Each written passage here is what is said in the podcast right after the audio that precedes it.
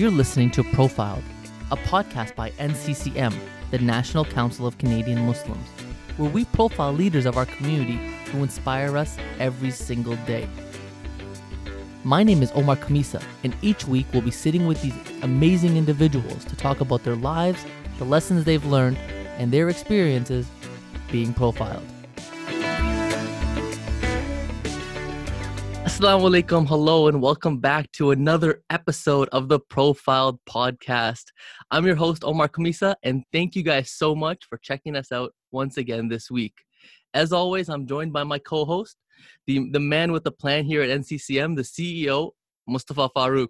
How are you doing, my man? It's almost Eid. Uh, it, it's good. I mean, for some folks, I guess it is Eid. Um, well, yeah, I guess I guess by the time this comes out on Tuesday, it'll already be in Ramadan's been over now, right? Yeah, and I guess there was like the you know round five thousand of moon fighting. so, uh, yeah, no, but uh, it's been nice. It's been nice. How about with you? I don't think it's Ramadan unless we have moon fighting. Like I feel like there's something we're missing something in Ramadan unless like we we're all arguing about the moon. Exactly, exactly. So it's good that during COVID times, some traditions are maintained. alhamdulillah, alhamdulillah. Um, and today we are so excited to have a member of parliament with us, uh, MP for Mississauga, Erin Mills, Iqra Khalid. Welcome, MP Khalid. Thank you first. Thank you first and foremost for uh, joining us here today. Thank you so much, Omar and Mustafa, for having me here today. I'm really looking forward to this conversation. Uh, I want to start out this conversation by just like acknowledging the weird times we're living in. Like this is the I think probably like a Ramadan that probably hasn't happened for many folks, and just for any Canadian, like just weird times. Uh, I realized how weird they were last night when at like two o'clock in the morning, uh, all of my brothers and sisters were downstairs and we were all wrestling. Um, you know, things have things have gone on a weird tilt here. I did not think like you know, five years ago, if you'd asked me what I'd be doing right now, I didn't think that would be the answer. It's getting um, to you, eh? so, uh, what have you been getting up to these days during COVID? Uh, not wrestling, um, but uh, you know, trying to trying to make sure that my constituents are well taken care of. Uh, surprisingly, it's like work has gotten a lot busier during this time than uh, than it was before, and before it was pretty busy. So, just uh, you know, working, working, working, and uh, fasting. Which uh, you know, so the the trips to the fridge are are few and far between now during fast. So you know trying to maintain my weight uh, but exercise i'm looking forward to getting back to after after eid. Yeah i mean it must be like i mean it's it's challenging i think like just d- during these times like when um, i think we're we're all at home but somehow we're more busy than ever. You know what i mean? Like somehow it feels like i'm i just i don't stop working at any time. I don't know if you feel like I do, and I, I feel like it's because that that organic nature of conversations, or just you know, like you you go, you see your your colleagues, your your teammates, in that organic way of things happening. It just doesn't happen anymore. We have to schedule everything in, you know, like and and have meetings that are scheduled, and you make your notes, you prepare in advance, and uh, that eats up a lot of time. I think for me, it's just like that that barrier, you know, like when you're in the office or you're going to like a masjid or you're in the community, like you have that you're in that work mode. But now it's just like work is all the time. Like it's yeah. always like you're always in the office because it's a, just another part of your house. Yeah. But I don't know about you guys, but I'm I'm happy to get coffee back. Oh. I have. Oh. I've been I'm fasting. Don't talk about coffee right now. That's the that's the only thing, man. I think every iftar I, I stop at Tim Hortons before iftar, just so I can be like make it through Tarawih and through through Qiyamul at night. Alhamdulillah. Uh, no, like honestly, I think that's the biggest thing. But most Mustafa, I think uh, you're gonna have to start like a dojo or something for us because everyone we've talked to has been interested in your fight club that you have. It's not. It's really just an unfortunate way for my siblings to try to keep me in shape, or or just a way for them to exact you know years of sibling issues out. Um, you know, we're all like. So it's really funny uh, because all of my siblings are medical professionals, wow. in one sense or the other. Um, uh, but uh, for some reason, that has not limited their ability to get involved in all sorts of violent combat sports, uh, to which I am an unfortunate spectator. Um, wow, spectator. You know, rule number one of Fight Club is you don't talk about it. exactly. There we go. There we go. There we go. There we go. Well, uh, MP Khalid, like uh, this profile here, uh, this podcast here is called Profiled, uh, and our goal really is to like just you know chat with people around our community that really inspire us, like every week, like in the work that they do, right? And you know, many people know you, like MP Iqra Khalid, for the member of parliament, uh, sitting on the Standing Committee for Justice and Human Rights. But like, let's rewind a little bit. You know, go back to like the late '80s. You know, young Iqra Khalid, like growing up there in Pakistan. Like, take us back to that. How was growing up there compared to like growing up here? Um, I guess to really understand kind of my my life in Pakistan, I'll take you to like the 60s and 50s. Um, my dad uh, was born in a, a, small village in, in Pakistan, and uh, you know this was a village that had no electricity, no gas, no anything. Uh, and he was he was this little child who just loved his books. He loved to read. My granddad, not so much. He didn't encourage him.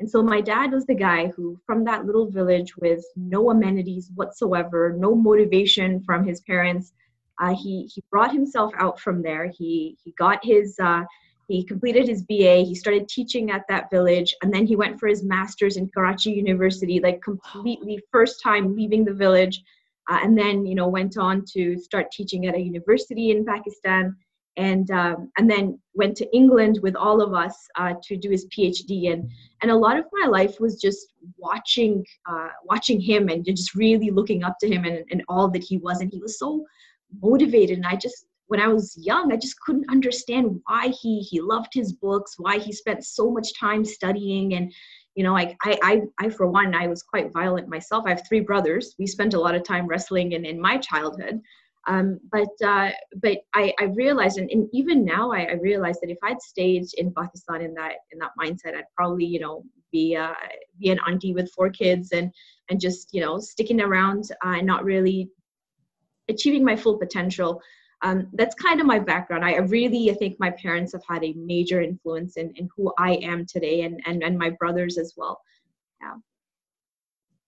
So do you think that like the biggest change was like the, the, the watching your dad get the education? Like that's what pushed you as well, and like that makes the biggest difference between like growing up in Pakistan to like coming here. It's like that education difference. That's that that drive for education.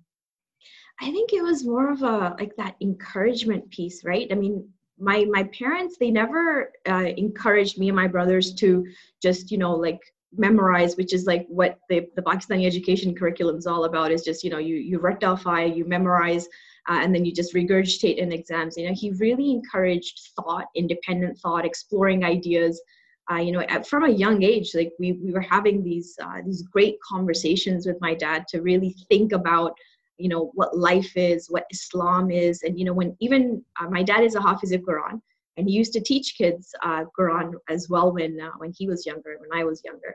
And you know, he would he would talk about the meaning behind everything, and he would talk about humanity and and what our purpose was in life. And and I think that that really led me to to exploring that purpose for myself.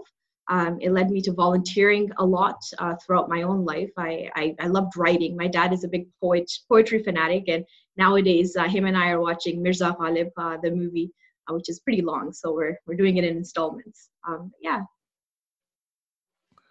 Oh, so uh, I think uh, you're frozen here, or you're muted. I don't know if you're still on the call. I am. I think I don't know. Most of us. I think he oh, froze here. He does look yeah, quite. There you go. Perplexed. Yeah. There he is. There he is. Nope, lost him again. Just give him one more second here. If he doesn't come back on, we'll just continue. Okay. But I think from like what what you've been saying like the big influence for your family is just like your your dad influenced a lot of the stuff like through the poetry through the education like I, and even when you're talking you're talking about it, I can see the smile on your face like you know what? My my dad uh, you know we we consider him to be the visionary but my mom was like the hard work behind it. You know I, I come from a like a middle class family. We didn't have much growing up um, and it was my watching my mom's hard work and my dad's ideas and his thoughts and, and the way that they work together and still work together. I think uh, there's a lot to be learned from from our parents uh, and in how we conduct ourselves. Yeah, I, I feel like you know like that uprising there just makes such a big difference, right? Like there's a lot of uh, folks that aren't you know blessed with having that same kind of uprising, and you can see like the they, they, there's the a loss of a guide sometimes, right? But like that role model, that leadership. So like you mentioned that your your family came here to Canada, and I I think I read online you guys came in like 1998. Yep. Um, 98. so what like what's the biggest differences you found like the opportunities available here compared to like back home or when Oh. your dad was in, or stu- studying? well you know i i, I am a, a woman uh, and uh, you know life in pakistan in the 80s and 90s was very different for women uh, and I, I you know I, I take that into into account as to what i would have amounted to and, and what i am now. But i, I did spend um, a significant amount of my childhood in england as well in manchester where my dad was doing his phd and um, and, and when we moved to canada uh, I, I it just felt like home. You know like I, I felt like you know i finally found that place where i where i belong to and maybe you know a lot of that had to do with uh, with exploring the community uh, with the volunteering uh, and just you know making friends here being a teenager in uh, in canada and just you know finding my identity here it's uh it's been uh, it's been a wonderful journey and i can say you know out of the three countries that i've i've lived in canada it definitely is home for me So did you have a British accent? So this is I used to. In fact, when I'm really upset, it comes out. well that's amazing. oh, that's amazing. that's awesome. That- that's so good. Uh, one of the things that I always like that always marvels me is like so many of us have these experiences, these diasporic sort of experiences where our families travel back and forth, uh, where we come here, where we come and contribute. Uh, do you think that like I don't know, do you think that there's ways in which those stories sometimes somehow get erased as we go in public life um, in this desire to sort of set out a vision for we are Canadian. Somehow we are forced to like hide those stories. I don't know. This is just me personally. Whenever I'm doing an interview, I always talk about how I was born and raised in Edmonton, Alberta, and it almost acts as a kind of erasure for like our past sort of lives where we did travel. You know, our family traveled around from Pakistan and, and other things like that. I don't know what your thoughts are. Um, I personally have kept really strong connection to my roots, and you know, I, a lot of it has to do with with our own family structure and and how we are. My mom, she's adamant. You know, like we two rules we have in our household. One is you do not speak English. Uh, in the house, you speak either Urdu or if you're getting yelled at, you speak Punjabi. Uh, and, you know, and and the other is that we we all um, we are we must be at the dinner table together. My myself my my brothers their wives the kids my mom and dad every single night 10 o'clock we're there at the dinner table. Uh, and and we maintain that. But I, I see a lot of youth um, that I that I interact with that I talk to uh, that come to volunteer uh, you know it, it seems sometimes that they're embarrassed of their heritage or that they they don't own it um, and there seems to be uh, this divide between the first generation who carry those lived experiences and the second generation who may or may not understand the context of those lived experiences uh, that disconnect i feel has a lot to do with um, with that uh, i guess erasure of, uh, of of your heritage uh, as you're trying to find your own identity here in canada as well Mm, mm. Yeah, I think it's a a lot of uh, what you mentioned there because like my my I was born in Canada. My family, my parents were born in South Africa, but I think I've went back a couple times. I don't speak any other language besides English, so it's like there's nothing to really hold on to, right? Besides the stories that they've been saying, or when we went back to like look at the places that they that they grew up, right? But other than that, there's really no identity there, right? It's like you identify through like food or through stories or through pictures, but there's no other connection, right? So like I, I feel like for some of the, some of us that were born here, it's like that's all we've known, right? So like Yeah. we don't have any kind of connection to a back home at all. yeah because this is home there is no back to, to it yeah Mm. Uh, I think there's a lot to unpack there, and probably folks have unpacked that those kinds of questions for a long time around, you know, identity and, where we, we come from and where we're going. But speaking of identity and where people are going, so you come to Canada, um, you are volunteering, you're finding your way. What led you to go to school?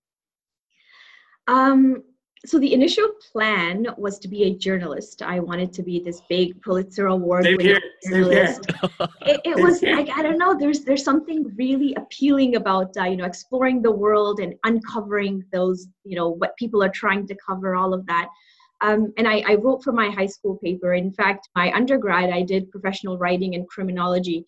Uh, and coincidentally, I've only ever taken one political science class in my entire educational career, and it was the lowest marks I've ever received uh, in, in, my entire educational career as well. I just, I didn't get it. Um, so, you know, is um, I remember I was sitting in my living room. I was I just graduated from York, and um, and I, I was involved in student politics a lot uh, at York uh, Pakistani Student Association, uh, York Student Alumni Program. I volunteered a lot, was up to shenanigans all the time at York. Uh, and and my dad, he says to me, he says, I think you should go to poli- go into politics. And I laughed it off. I said, come on, Baba, like I'm going to be a journalist. I'm going to be this big shot person. I'm going to be the one catching the politicians, uh, not the one who's going to be it. And plus, I have these three brothers. Why don't you ask them? And, uh, you know, I laughed it off. Um, and I went off to law school. And when I came back, um, this riding of Mississauga Erin Mills had opened up. They were looking for a candidate. And so eight years later, my dad says to me again, he says, Iqra, I think you should run. I was like, Baba, I, I don't know. Like, I, I don't know two things about how to run, how to be a candidate, any of that.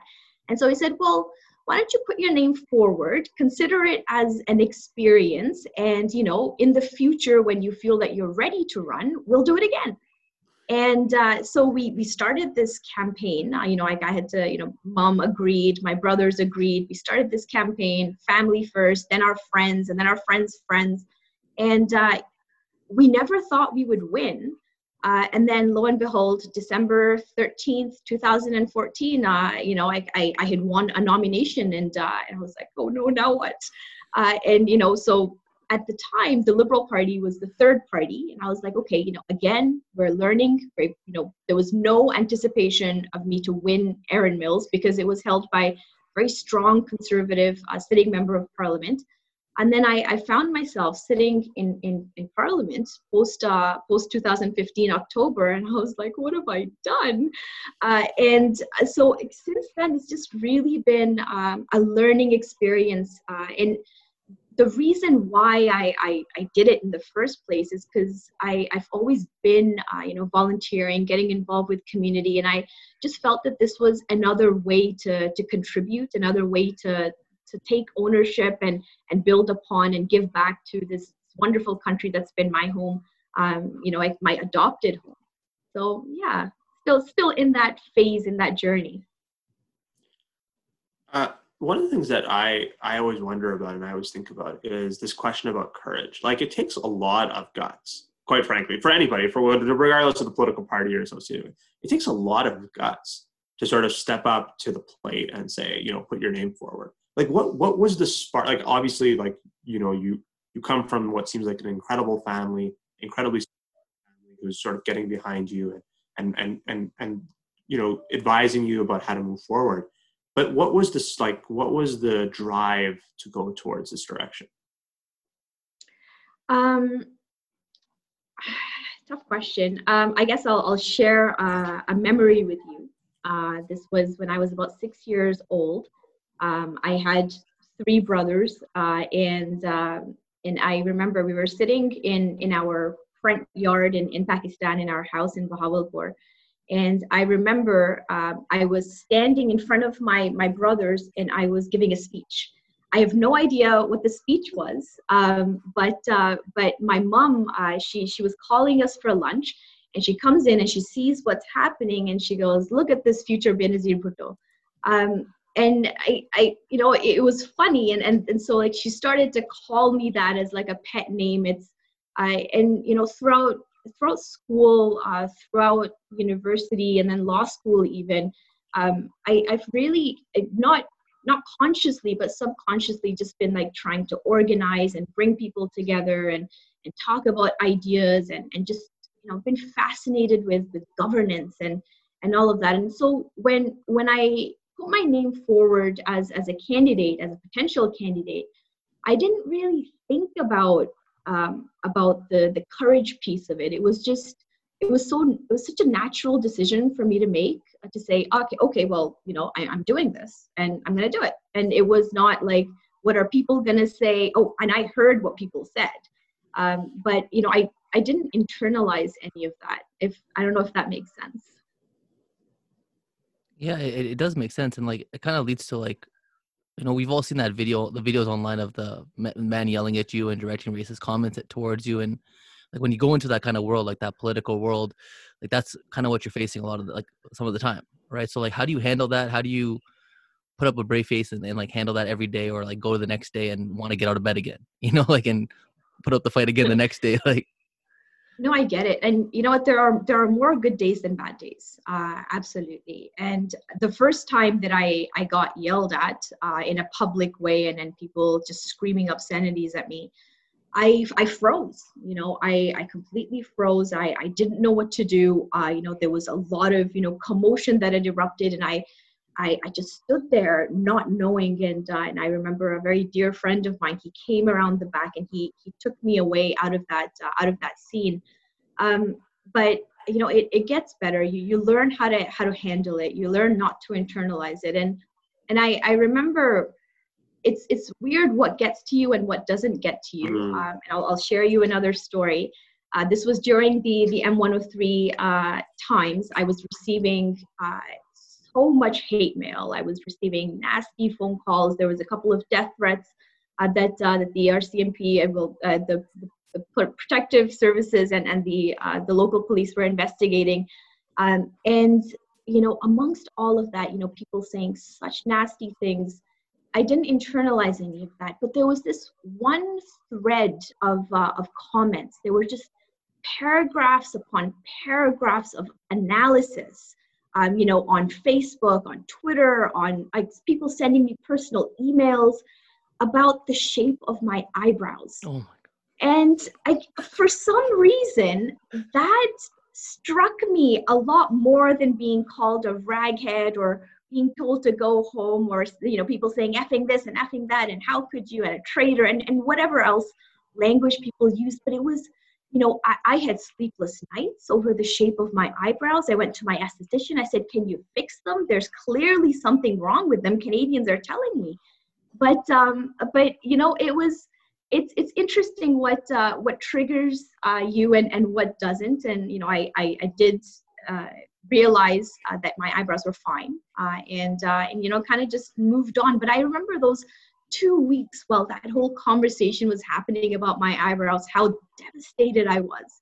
Um, but you know you sign up for for public office and and there are sacrifices that you make uh, and a lot of that is your privacy. A lot of that is uh, is you know holding yourself open to to criticism whether it's valid or not and you know like it's it's that balance uh, in order to to do what you love to do. There's there's some things that you need to give up and and that's just one of them.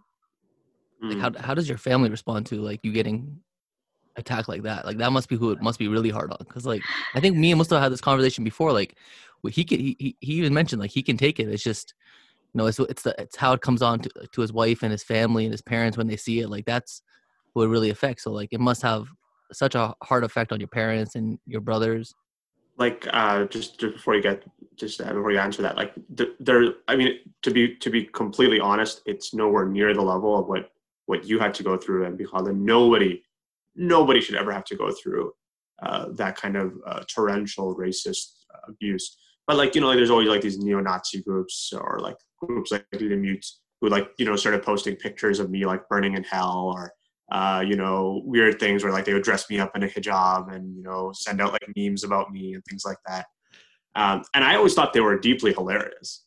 Uh, but my family was like so worried about me and they thought that like, you know, they, they got really worried about it. And that made me in terms internally then be like more worried because then I was like, oh, I feel like I'm putting my family through stuff that they shouldn't have to go through. Well, I I this is one aspect of my life that I don't involve my family in at all. I, I don't share a lot of this uh, this side of politics with them.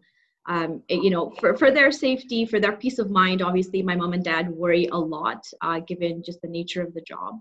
Um, but, uh, but yeah, I, I keep I keep all of that quite separate. And and my brothers, uh, you know, they they have expressed concern, um, but then they you know they just pat me on the back and say, "You're a strong one, Iqra, and uh, you know we got your back, but you know we expect you to to go out and to to give them help." And and that's just it. That's all the that's all the motivation, the validation I need, and I keep going. So, but where does that courage come from? Like, how do you how do you keep soldiering forward with like such an incredible attitude? Like, it's actually like it's actually inspiring for me. I I guess I don't I, I, guess this is a negative of mine and, and a positive. Um, I sometimes develop like this tunnel vision. I I set goals for myself. I I you know like once I'm I have my teeth into into something, I I don't look left or right, and I I just keep going, and I I don't I don't think um, about you know myself uh, and and my own uh, conscience or, or or any of that. I just you know if I gotta do something, I, I gotta do it. Like there's there's no there's no other way around it. I, I don't I personally don't call that courage. I just call that maybe focus or you know like what else am I gonna do? Like I, I signed up for this and I gotta make the best of it. Like this kind of opportunity is not given to a lot of people. You know the the the, the amount of trust that that people have placed in me to to to do the right thing to to be that that that voice to be that effective representative. I mean i'm not going to chicken out. Mm. do you think that's where like it's based on that courage like just doing the right thing like uh, doing standing up for what's right and like standing against for what's wrong? Like that's always going to be the the motivation to give you the courage. Like always when you think that when you believe that you're doing the right thing and you're fighting the right cause that's the that's where the courage comes from because like you know it's right like you know that people are depending on you so it's like you'll be that representative for all those all those voices kind of thing i guess that's it i mean it's either you you hold true to your convictions or or you don't you don't bother to stand up right um, and and it's it's I, and I don't think courage has anything to do with that. I think it's it's your belief in in yourself and and in the strength of your own convictions. Hmm. So speaking of convictions and, and, the strength of those convictions, we've talked, we sort of talked around M103, and I wanted to talk about M103 a little bit. Um, so, like, you know, it's it's been some time looking back now at M103, and I remember when the debates came up. At that time, I was, I believe, in law school uh, still, and you know, you'd be reading about all, you know, the controversy around even talking about the term Islamophobia. Uh, you know, we're years later, and now I think I think in general, I think we can all accept that Islamophobia has become common parlance for people and policymakers across Canada. Looking back at M103 and sort of the already legacy that that's created, what are your thoughts now in looking back at that? I mean, we at NCCM, we spend a lot of time fighting Islamophobia. And I think, you know, it's not a partisan observation to observe that what you did you know, took this question around the discourse of Islamophobia and standing up against it to the next level. So, looking back at that whole debate, what are your thoughts about it?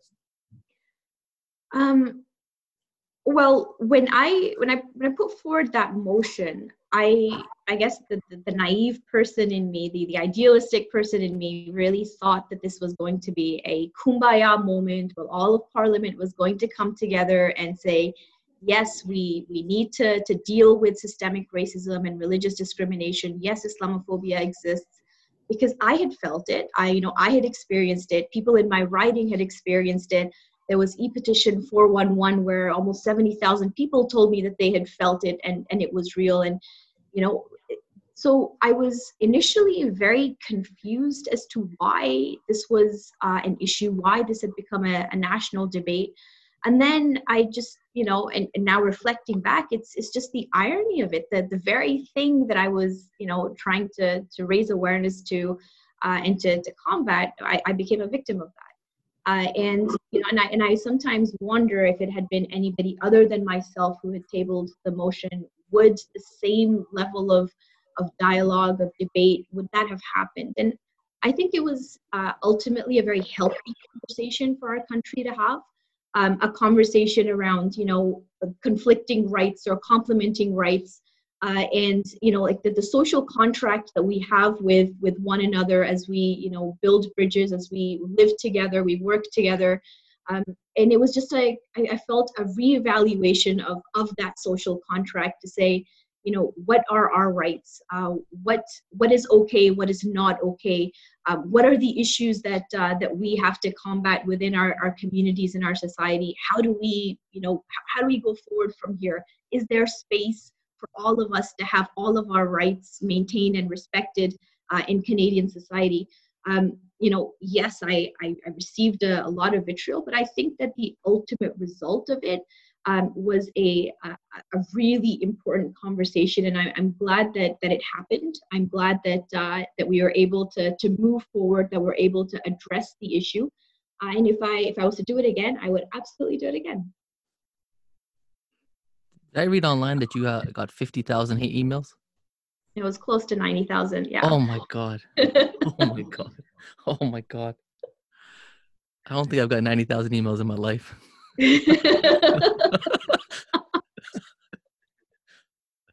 I mean, I, I do think that like, you know, the, your, your perspective on it is, is incredibly refreshing.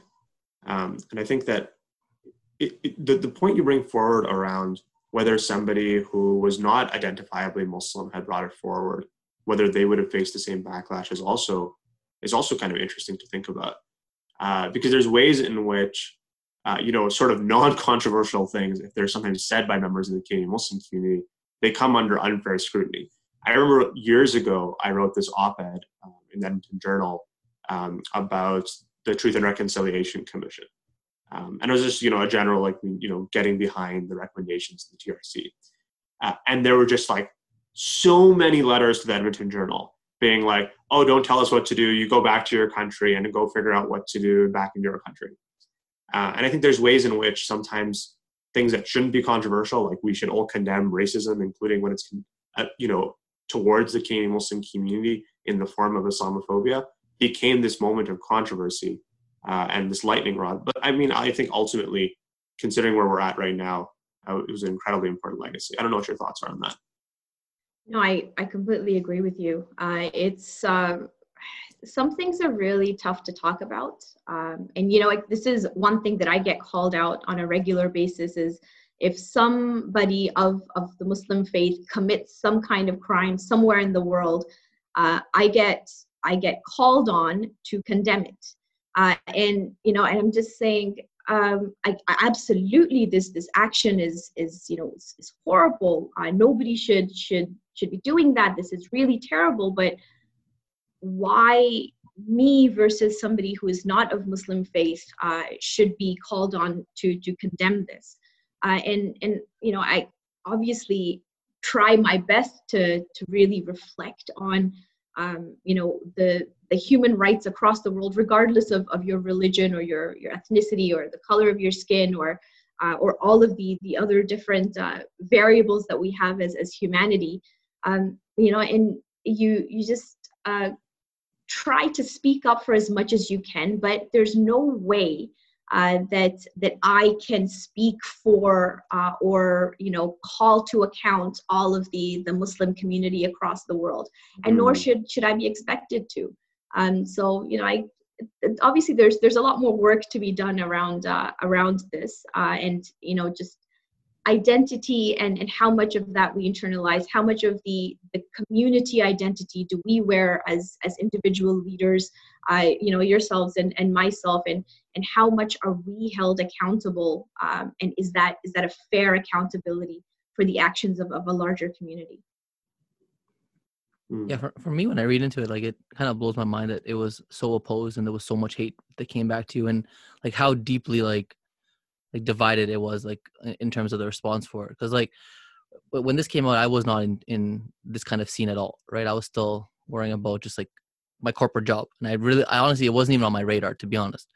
Um but like when i started reading about it it was almost like kind of just eye opening to me that it was like what what you had to go through. And i also feel like a lot of people didn't really understand. They hear m103 just like they hear hear like you know any kind of any bills that are passed and it's just a number to them you know, and then they're like, uh, what's going on uh, with that? But uh, I feel like for me, it's just uh, really surprising to me how, how that happened. And honestly, more power to you for that. Thank you. Um, I think one thing that was surprising during this whole experience was um, were some members of the Muslim community that that felt like I was drawing too much attention to to the community, uh, and you know they said, well, it's we don't want this attention. We're fine. We're we're okay with the way things are, uh, and and you don't want to have this conversation.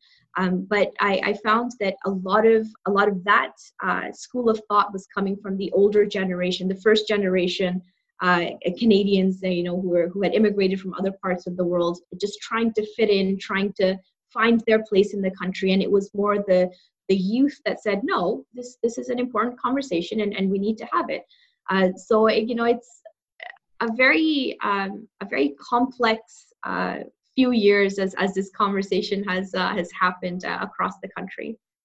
Yeah, and like uh, since those times, like these days, you've been working on so many incredible things, right? Like from being the chair of the Justice Committee to working on issues with uh, human trafficking. So, like, what's next for MP Khalid? Um, good question. Um, I, you know, I, I, I, am also the chair of the Women's Caucus, uh, the, the Liberal Women's Caucus and the All Party Women's Caucus. Um, and and I'm hoping to to really unpack uh, the the gendered experience uh, of of Canadians and, and people all across the world. I'm uh, I'm concerned about uh, you know the SDGs uh, in in the and, and the state of whether we're going to meet the sustainable development goals as as Canada and also uh, as as countries around the world. So a lot of thoughts ideas uh, human rights is always going to to be very near and dear to me and you know like i see so many um, you know refugees internally displaced people uh, conflict um, unnecessary conflict uh, that you know all of all of those things i think just ultimately how can i make the plight of humanity uh, a little bit easier on people. That's it. Yeah i think that's that that that's honestly so like kind of inspirational you know like just inspirational and like motivational too like just to be like, like i think i feel like that should be all of our kind of questions. How can we make it easier for another person? You know like for anyone that's going through anything how can we make their lives easier? How can it it takes the focus off self right? It just says how can we make somebody else's life easier no matter what I love it. So, like, you know, what, one thing I always I, I try to ask uh, any of like the people that we have on this podcast is, like, if you could speak to somebody that was in your position or like someone that was like is growing up like that's stuck in university that doesn't really know like know where to go in their life or you know they're a younger version of like a younger Iqra like what kind of like advice would you give them? What kind of uh, what would you tell them right now? Um I, I so I personally, uh, I feel like that kind of question always speaks to Iqra. What regrets have you had in your life um, eh, that you would want to go back and fix? Uh, I, I personally try to live completely regret-free of, uh, of, of the decisions that I've made in in my life. Um, but to improve uh, somebody else's uh, life and, and their decisions, I, I always say don't don't force it.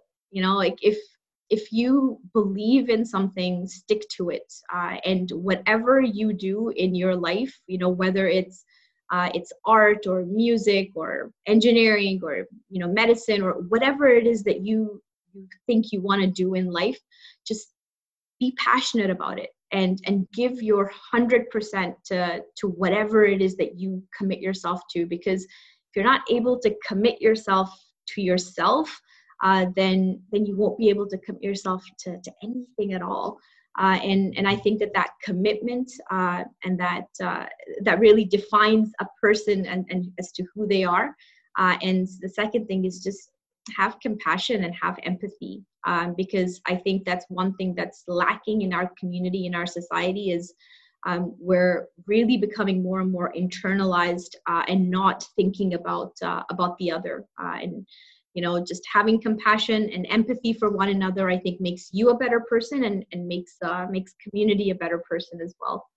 And those are lessons that i'm actually teaching my uh, my nephews and my niece. Uh, you know we have five rules in our house. Uh, one is let me see if i can remember them. They all know the rules because I, I, made them. Um, one is no tattling uh, no hitting always be respectful and no lying. And uh, and the fifth one is love each other. And and that's it. Th- those are the rules. And whenever they violate a rule, I, I call them out on it and I just say, hey, what's rule number one? No tattling. You gotta staple that to the front of the house. Of, you gotta staple those rules to the front of the House of Commons. No tattling. No lying. You gotta staple those up right away. Love each other. Mustafa, I think you need that rules for your house too. Just go show it to oh, your. oh, oh, that's it's, it's too it's too soon, Omar. you need too a no hitting. Just give it to your brother and sister and be like, here we go. There's a rule now. Uh, but that does bring us to the end um, uh, for today. Um, before we end here, I do want to, uh, MP uh, Iqra Khalid, do you have anything to say to any of the audience here that's kind of going through this time here of this uh, COVID 19 time, uh, or anything you want to say to wrap it up? yeah you know i i uh, firstly i, I i'm just um, really in awe as to how nccm is is playing its role in this conversation and in building and uh, an understanding of of our social contract and and uh, you know working on human rights uh, for for the muslim community but just canadians in general as well i really appreciate uh, when when you speak out uh, for for the wrongs that that happen uh, and then what we can improve on. So I really thank you for your advocacy for for highlighting uh, the the issues and the concerns. And and to those that are that are at home that are not sure as to where they are in life or, or what they're thinking or how to proceed or where to go from here um, i say just you know take a deep breath uh, calm down and uh, and be patient. Uh, it'll come to you. Uh, good things always do come to you uh, and you know just have the conviction in yourself to to know when that good thing is there and and you'll get there and lastly i'll say uh, a covid eid mubarak uh, to everyone Uh, Eid Mubarak to you and uh, uh, to your family as well. Hope you guys have a, a great weekend there and uh, you guys stay safe. Um, for anyone that wants uh, to get to get a hold of uh, MP Iqra Khalid or find out any more information, I believe her Twitter is I am Iqra Khalid. Um, and you're on Facebook as well and Instagram. i am uh, my facebook handle is iqra khalid mp and my instagram is iqra khalid one the number one um, so do look me up You're uh, gonna, you're gonna have to start the TikTok soon. i'm not too sure about Yeah. tiktok to be honest that's, what all, that's what all the kids are using now. No, thank you, thank you so much, hey, for coming on. You. thanks for having me It really was really nice of you to take the time out. And uh, an Eid Mubarak for tomorrow. I hope you have a wonderful time with your family. and you as well you as well i you know spend some time and be grateful for for what we have really Absolutely. Yeah. Sounds good. Thank you guys so much. Uh, and thank you guys, uh, all the listeners here for listening as well. Uh, for those that haven't done it yet, please do subscribe to the podcast. Uh, leave a rating and review. It honestly means the world to us. Um, and if you have any questions as well, feel free to reach out to us on Instagram, on Facebook, at NCCM. Um, and we'll be happy to uh, go from there. Uh, that's all for today. Thank you, uh, MP Iqra Khalid. Thank you, Mustafa Farooq, for uh, joining us today. And uh, we'll chat with you guys all next week. Take care. Masalam. You've been listening to Profiled, an NCCM podcast. Be sure to follow us on social media. On Facebook and Twitter, it's at NCCM. And for Instagram, it's at NCCM underscore community. Thank you for listening, and be sure to check back next week.